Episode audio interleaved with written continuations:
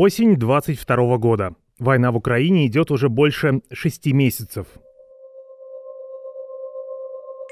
В России выходит книга «Антонов коллайдер», дебютный роман креативного продюсера и музыканта Ильи Техликиди.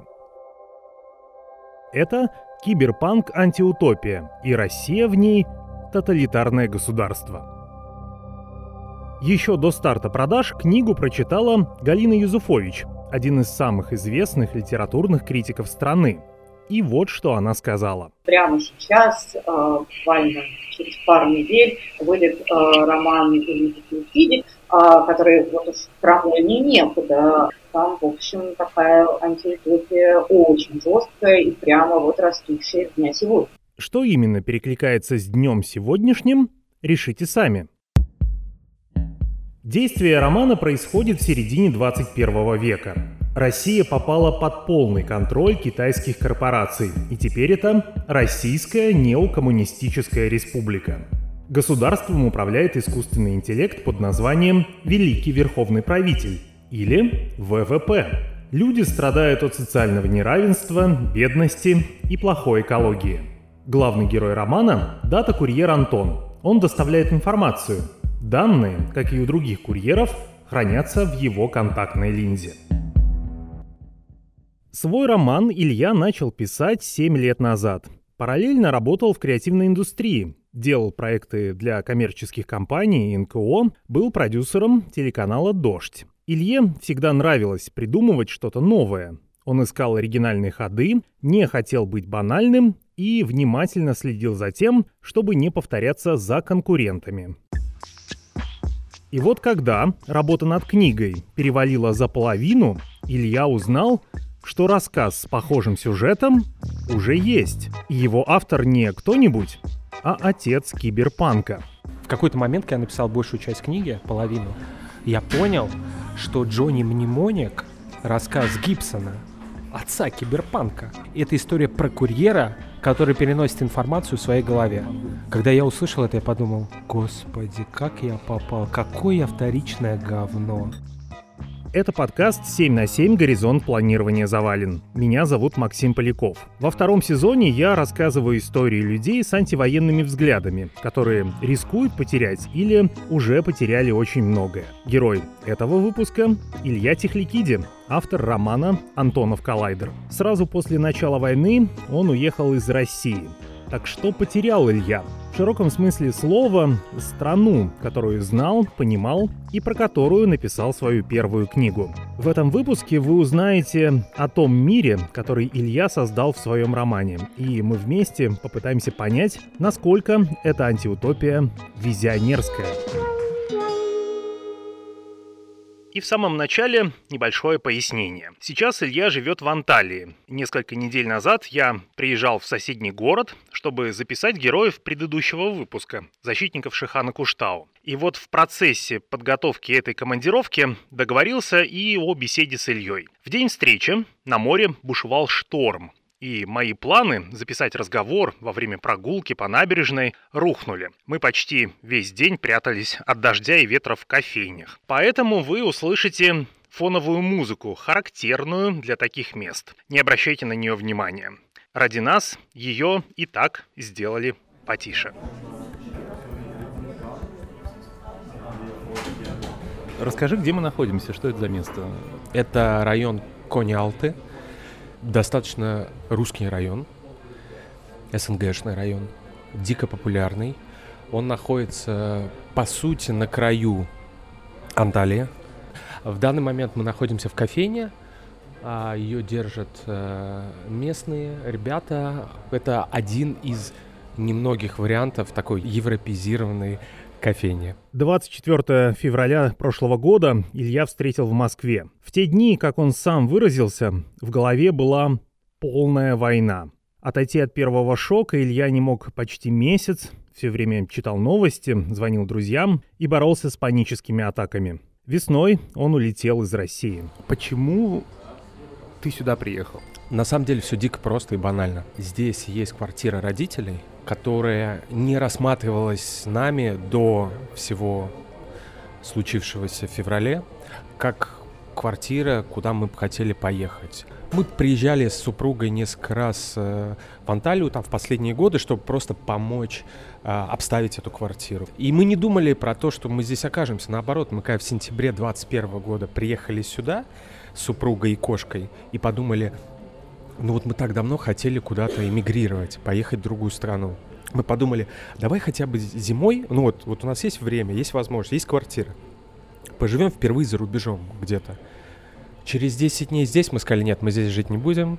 Это, ну, не наш вайп, знаешь, такие еще, с возможностью выбирать в какой-то мирной жизни. Наверное, нет. Но за год это отношение поменялось. Илья говорит, что туристическая Анталия не такая простая, как ему казалось. Что меня здесь держит? Невероятная природа и горы, которые лично меня сводят с ума и просто меня заземляют, успокаивают. Мы ходим в хайкинг, мы живем рядом с горами. Я выхожу каждый день, вижу их вот так перед собой и думаю, вау. И второй момент — это люди. Для меня это было главным открытием. Они дико добрые, позитивные, расслабленные. Понятно, что Анталия все-таки влияет, потому что это курортный город. Если ты приедешь в Стамбул, ты почувствуешь, конечно, более драйвовый вайп, да, суету и вот это все. Но даже там люди очень приветливые. В этом смысле абсолютно европейцы. При этом Илья очень скучает по России, но возвращаться туда пока не планирует. И это точно история не про то, что мы таки уехали, о, ну все, мы тут в свою жизнь ведем, мы в домике, так все классно. Нет, мы, мы всеми мыслями там. Но мы пока не понимаем, как мы можем вернуться и когда это может произойти. Одно из самых больших испытаний для Ильи – это разговоры с близкими. Оказалось, что его лучший друг поддерживает российскую власть. Илья вспоминает разговор с ним, который состоялся в августе прошлого года. Когда я приехал в августе в, в родной город, он сказал, Илюх, ну возвращайся, но тебя там не любят. И там вообще турки устроили геноцид греков. Ты, ты к врагу поехал, Илюха, одумайся. Я уехал, потому что я не представляю, и не могу объяснить себе никакой повод, аргумент, чтобы пойти кого-то убивать, я мог бы закрыться, сказать, слушай, ты меня не понял, иди ты нафиг, да, там условно, я с тобой не дружу. Ну, я звонил, я общался, я пытался объяснить, что я имею в виду, потому что там никакой злости, желчи по отношению к ситуации у меня абсолютно нет. Те люди, которые, например, там смотрят телек 24 на 7, с моей стороны, это, конечно, ну, это просто ну, грустно иметь вот такое узкий коридор мышления и смотреть только под одним углом на реальность. Сейчас это, ну, это практически самоубийство. Нужно выходить из вот этого информационного пузыря, нужно расширять его, нужно критическое мышление включать. Именно по поэтому я себя постоянно пересиливаю и смотрю в том числе и контент, который мне психологически не выгоден. Я прям смотрю его, я читаю, я понимаю, что если я не буду видеть другую сторону, я буду также абсолютно не объективен, я буду жертвой манипуляций.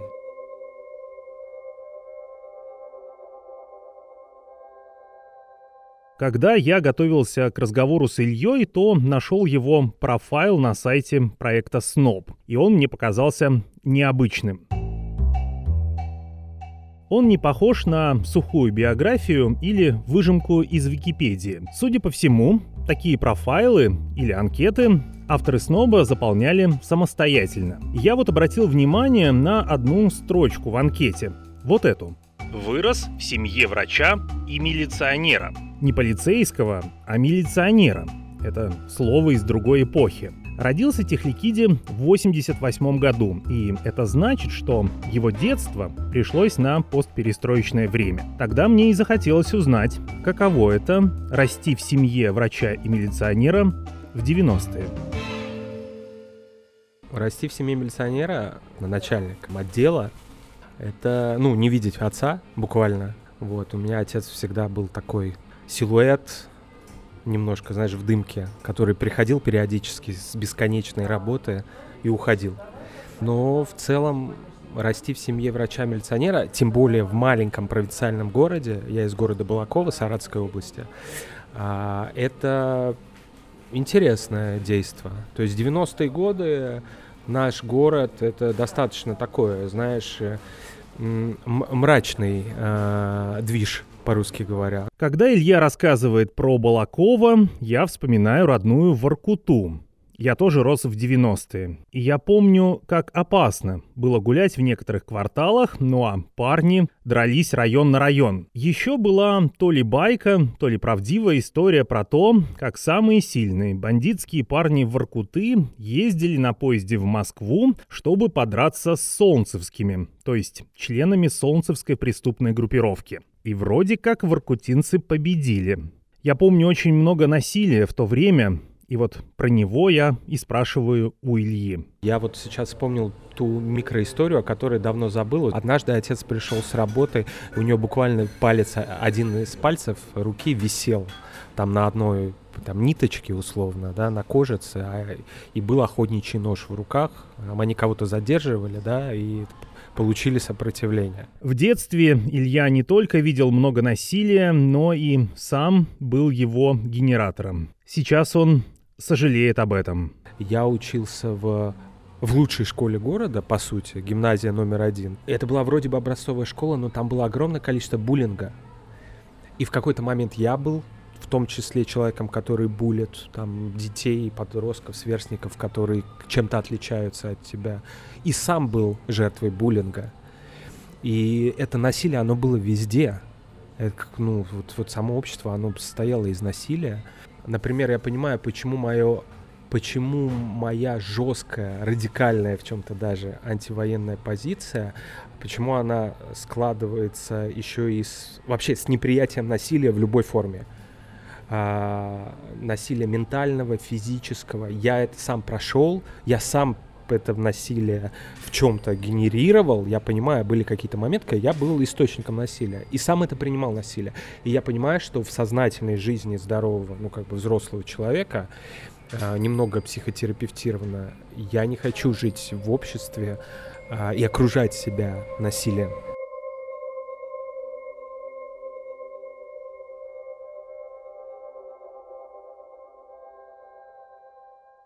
Вместе с печатной версией романа «Антонов коллайдер» вышла и аудиокнига. Илья сам озвучил главного героя. Это практически 90% всего текста. Ну а музыку написали его друзья.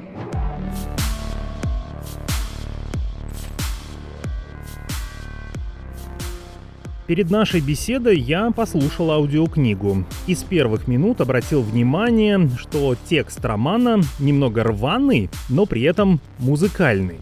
Это особенно хорошо заметно, когда текст читает сам Илья. Он словно жонглирует словами и делает это ритмично.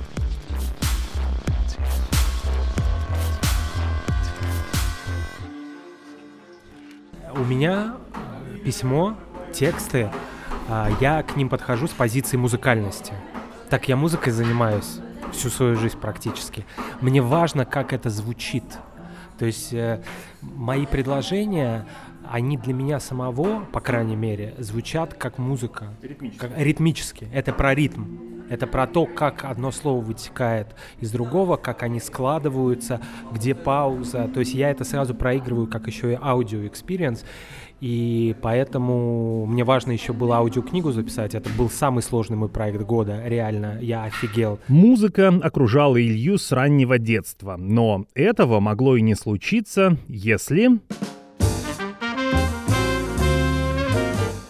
Если бы в 90-е в Балаково из Тбилиси не переехал его дедушка. Он всю жизнь был меломаном и долгие годы собирал коллекцию джазовых пластинок. Ее он привез с собой. Он был сам джазменом, он был в джаз-бенде, у него были какие-то гастроли по Советскому Союзу. Он в то же время был еще и писателем, он писал э, рассказы в журналы. Вот. Еще был заядлым охотником и невероятным шахматистом. И вот я э, рос, э, и дедушка мне давал вот, вот, вот этот культурный пласт. Илья слушал шаде, джаз и старый рок, а в конце 90-х у него появился кумир. Я был фанатом Умитроля, феном, наверное, главным в этой стране, так я думал. Каждый день я стоял перед зеркалом со шваброй в руках, как с микрофоном, и просто часами э, смотря концерт Лагутенко на телевизоре, часами его косплеил. Часами. Я реально думал, что я звезда, я стою на сцене, я транслирую. В 12 лет Илья стал писать тексты песен и собрал свою первую музыкальную группу. Причем у меня были взрослые напарники, там, знаешь, вот уже заканчивающие школу.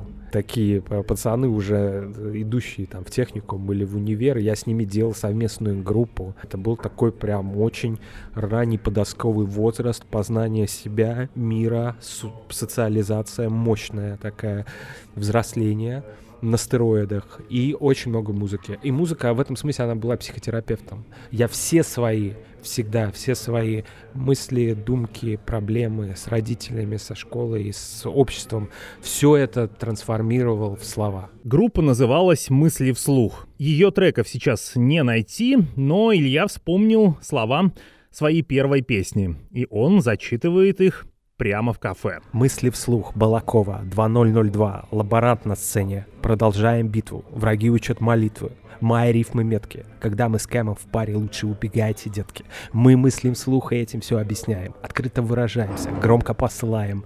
Преуспеваем в сознании реального хапа. Становлюсь монстром, когда микро сжимает лапа. Нокаут, второй раунд.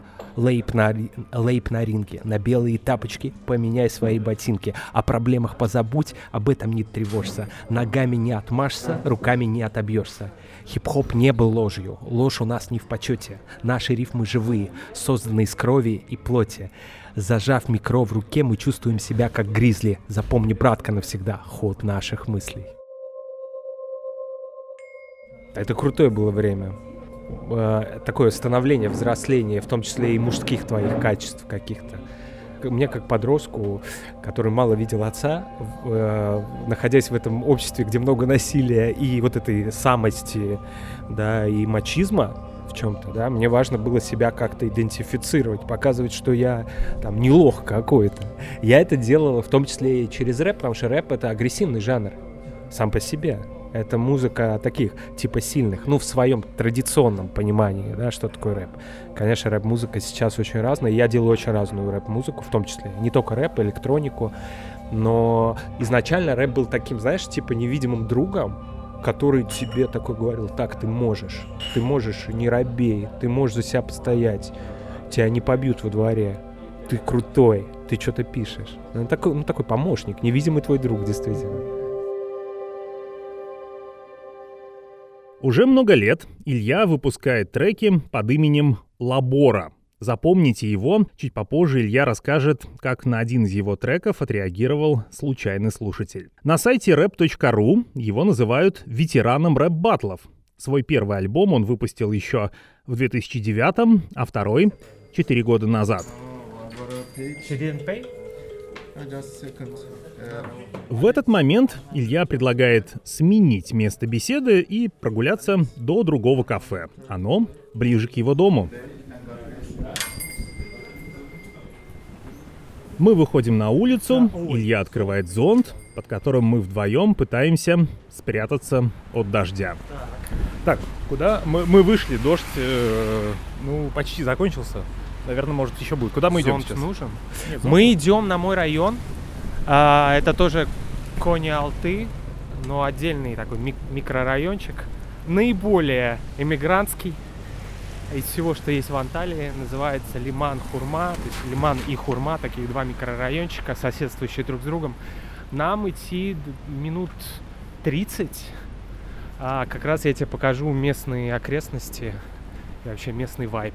Абсолютно нетипичная По дороге спрашиваю у Ильи про Сорокина. В его произведениях Россия тоже практически стала сырьевым придатком Китая. Совпадение? Ты написал, что в марте перечитал Сорокина. День опричника. Ага. Я предполагаю, что ты читал День опричника до этого. Каким образом оно откликнулось по-новому у тебя внутри? Я честно признаюсь, я до этого не читал О. конкретно День опричника. Сорокина начал открывать его вот главные произведения как-то в раннем детстве, когда в подростковом, там что-то я читал, там вроде «Голубое сало». Давно было. Вот. А после начала э, войны э, добрались к стыду своему руки до его одного из самых, наверное, визионерских произведений, наверное, максимально актуальных. Поэтому я знал об этой книге, я понимал ее контекст, э, синопсис, но вот прочитал я ее вместе с, со второй его книгой «Сахарный Кремль» только уже после войны. И это, конечно, идеальное время, место и ситуация, чтобы вот все, где мы сейчас оказались, да, чтобы прочитать вот эти уже культовые произведения Сорокина. Потому что вот прямо сейчас это актуально как никогда.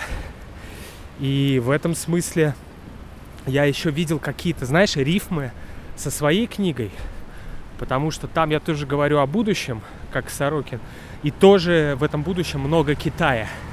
И у Сорокина это, оказывается, было, но я об этом не знал, да, пока не прочитал. Я книгу начал писать 7 лет назад, и весь каркас ее, весь сюжет сформировался до февраля 2022 года. И в этом смысле меня многие люди сейчас спрашивают, а когда ты написал книгу? Типа ты ее написал после начала всего происходящего? Потому что что-то как-то, ну, слишком, слишком все актуально. Я говорю, нет, ну вот как-то вот вылавливал вот эти, да, настроения какие-то, свои собственные ощущения от реальности. И вот они немного, немного в какой-то степени были угаданы, так получилось. 25 минут пешком, и мы на месте. И это моя любимая кофейня. Это второй дом. The second place.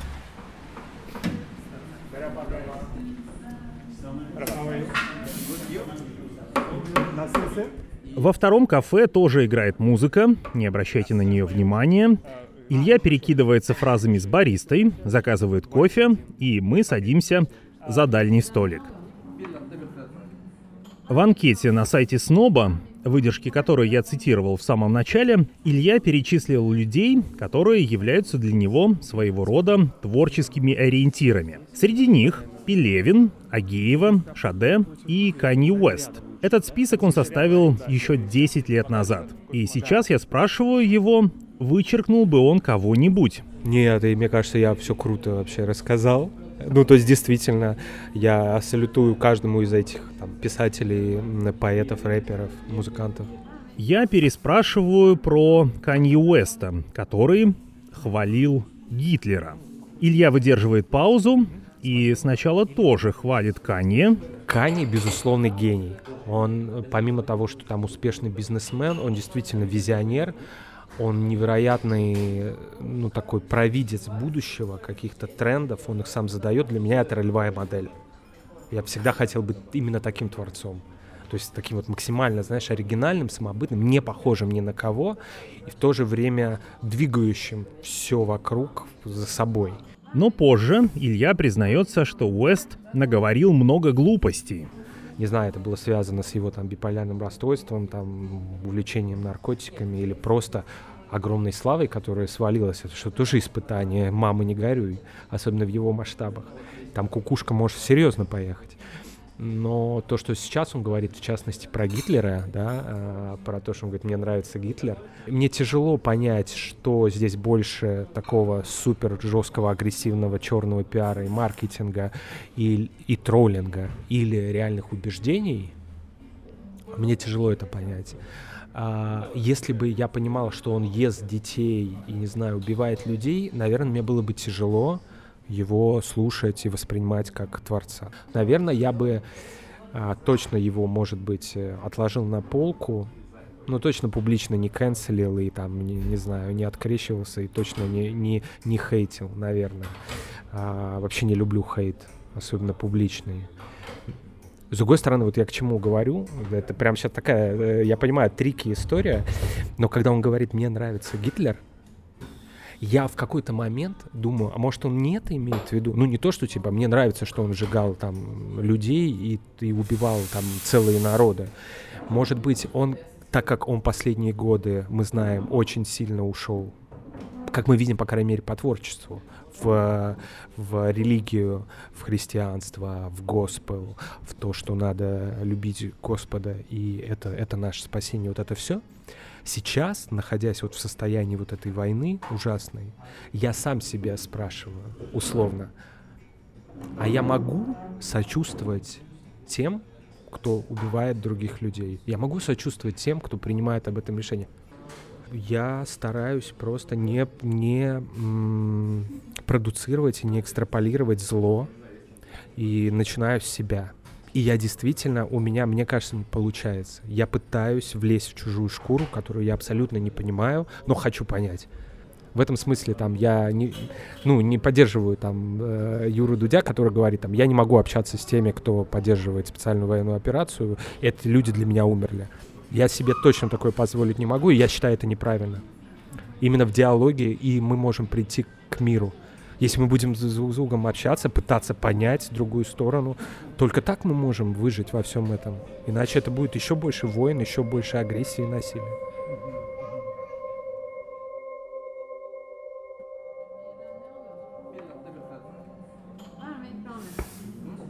Илья заказывает еще одну чашку кофе, и мы возвращаемся к разговору о его книге. Почему это антиутопия, почему это киберпанк, почему это, не знаю, не пьеса, не, не детектив или любовный роман? Я не знаю, ну буквально, то есть это само собой так получилось. То есть у меня не было такой задачи, знаешь, типа, так, я сейчас напишу киберпанк. Это будет антиутопия. Нет, это просто само писалось. И потом, когда это все написалось, я на это посмотрел, э, услышал мнение других людей, понял, что это, ну, это антиутопия киберпанк. Это вопрос не про задачу, которую я себе сам поставил, а про творческий процесс. В одной из глав великий верховный правитель записал новогоднее обращение к жителям РНКР. Знакомые слова и знакомые интонации. Вот как это звучит в аудиокниге. Добрый вечер, уважаемые граждане дорогие друзья! Совсем скоро наступит Новый год. Все мы знаем, как пандемия изменила наш мир и привычный уклад вещей, сделала нашу страну, наш отчий дом неприступной крепостью.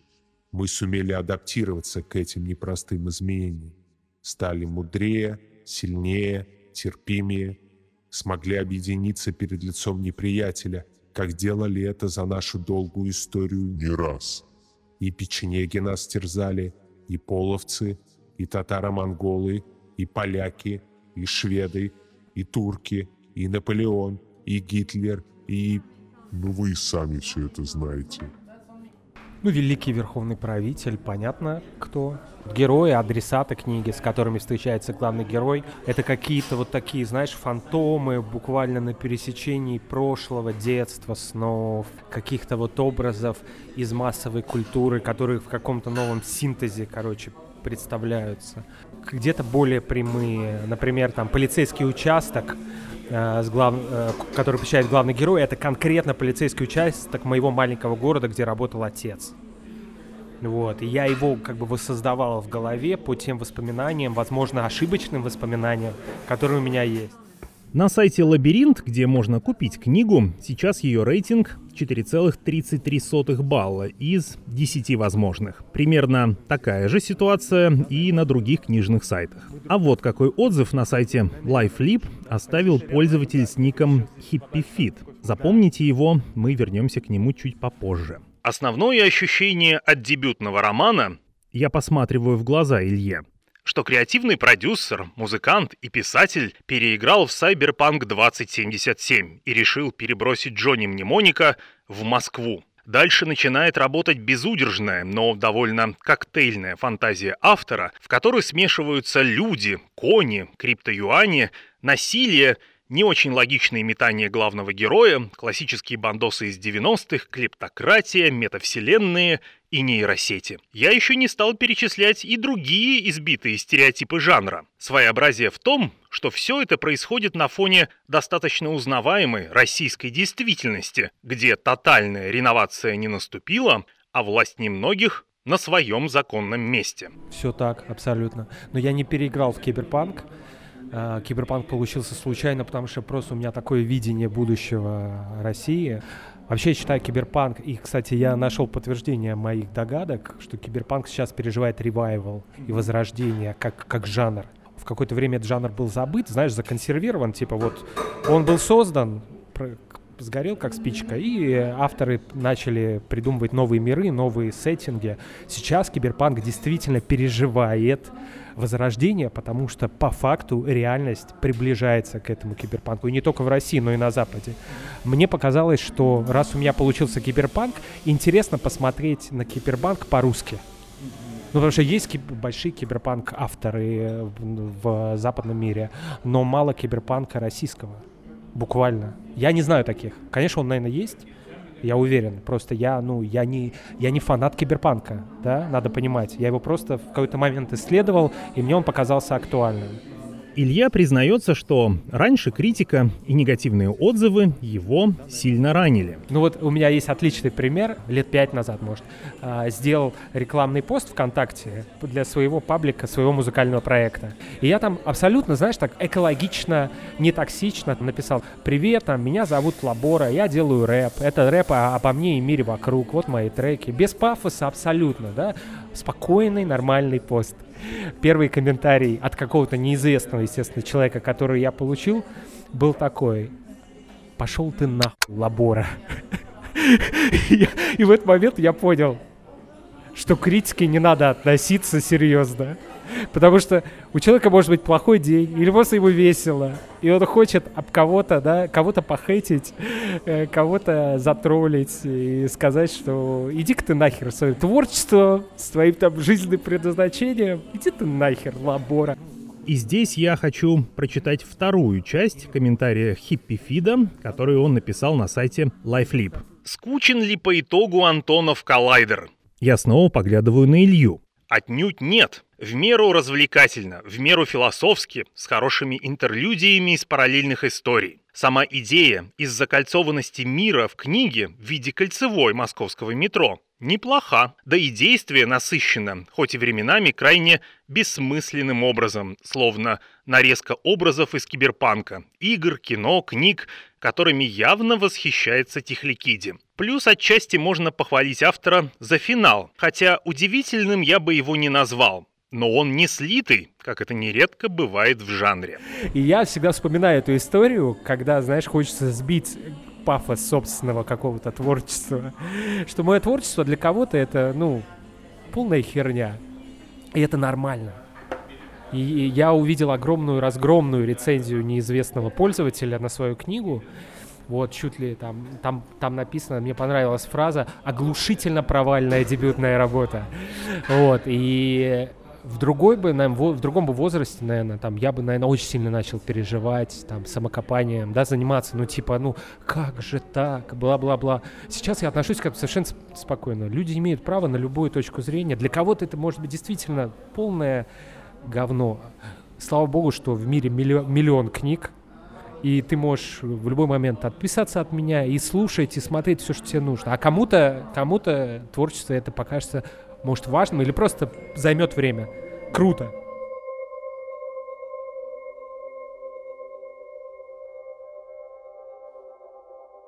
Помните, как в начале выпуска Илья рассказывал про то, что после того, как написал первую половину книги, узнал, что у Гибсона есть рассказ с похожим сюжетом про Джонни Мнемоника. В какой-то момент, когда я написал большую часть книги, половину, я понял, что Джонни Мнемоник — рассказ Гибсона, отца киберпанка. Это история про курьера, который переносит информацию в своей голове. Когда я услышал это, я подумал, господи, как я попал, какое вторичное говно. На то, чтобы придумать выход из этой ситуации, у Ильи ушло время. Потом я сделал так, что в рамках сюжета это обыгрывается. Что это стало не повтором и банальностью, а отсылкой. Короче, из бага сделал фичу. Я считаю, это абсолютно нормально. Все до нас придумано уже сто лет назад. Ты не можешь знать весь контекст. Я еще много вещей не прочитал, не узнал. Я, я на- ну, в пути. Вот. И... э, извини, какой вопрос был? Я что-то мыслью за... Я имею в виду, э, мой вопрос был про э, рассуждение. Что удив-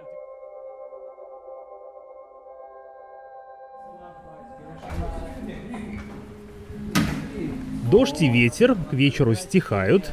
Мы выходим на улицу и прощаемся.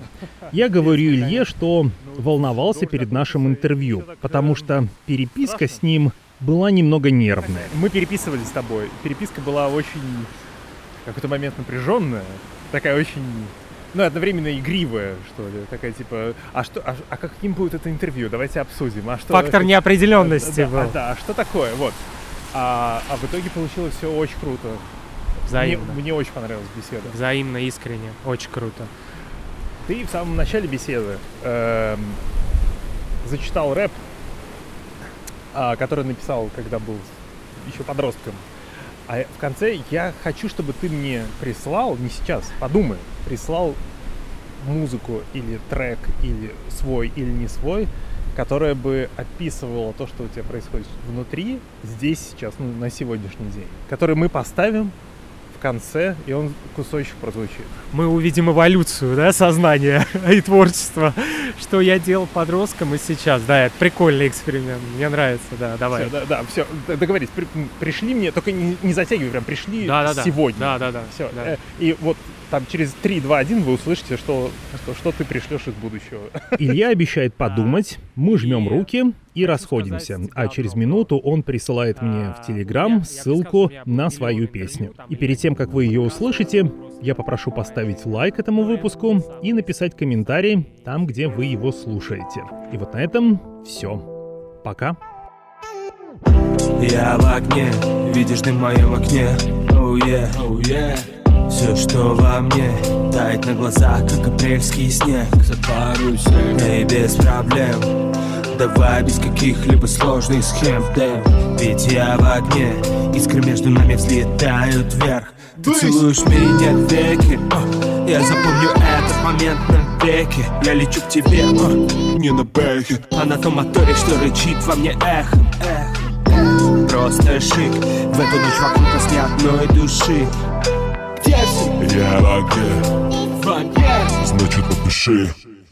Я в огне, в огне Я в огне Я в огне, в огне, во- Я в огне, в огне Я в огне Я в огне, о, Я в огне, в огне Я в огне Я в огне, в огне, во- Я в огне, в огне Я в огне Я в огне, в огне. Я в огне, в огне, в огне, в- о, о, о. Наша жизнь безумнейший режим. Этот мир бежит, а мы лежим да.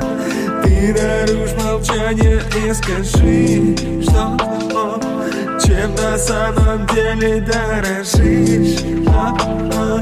Просто мне скажи, что я в огне Пожар секретную кнопку нашел и нажал Горим Этой ночью улицу даже не нужны фонари Не пылай Воспламеняй вокруг все поджигай Я в огне Я в огне Значит раздувай я в огне, в огне, я в огне, я в огне, в огне, я в огне, в огне, я в огне, я в огне, я в огне, в огне, я в огне, gera diena gera gera diena gera diena gera diena oh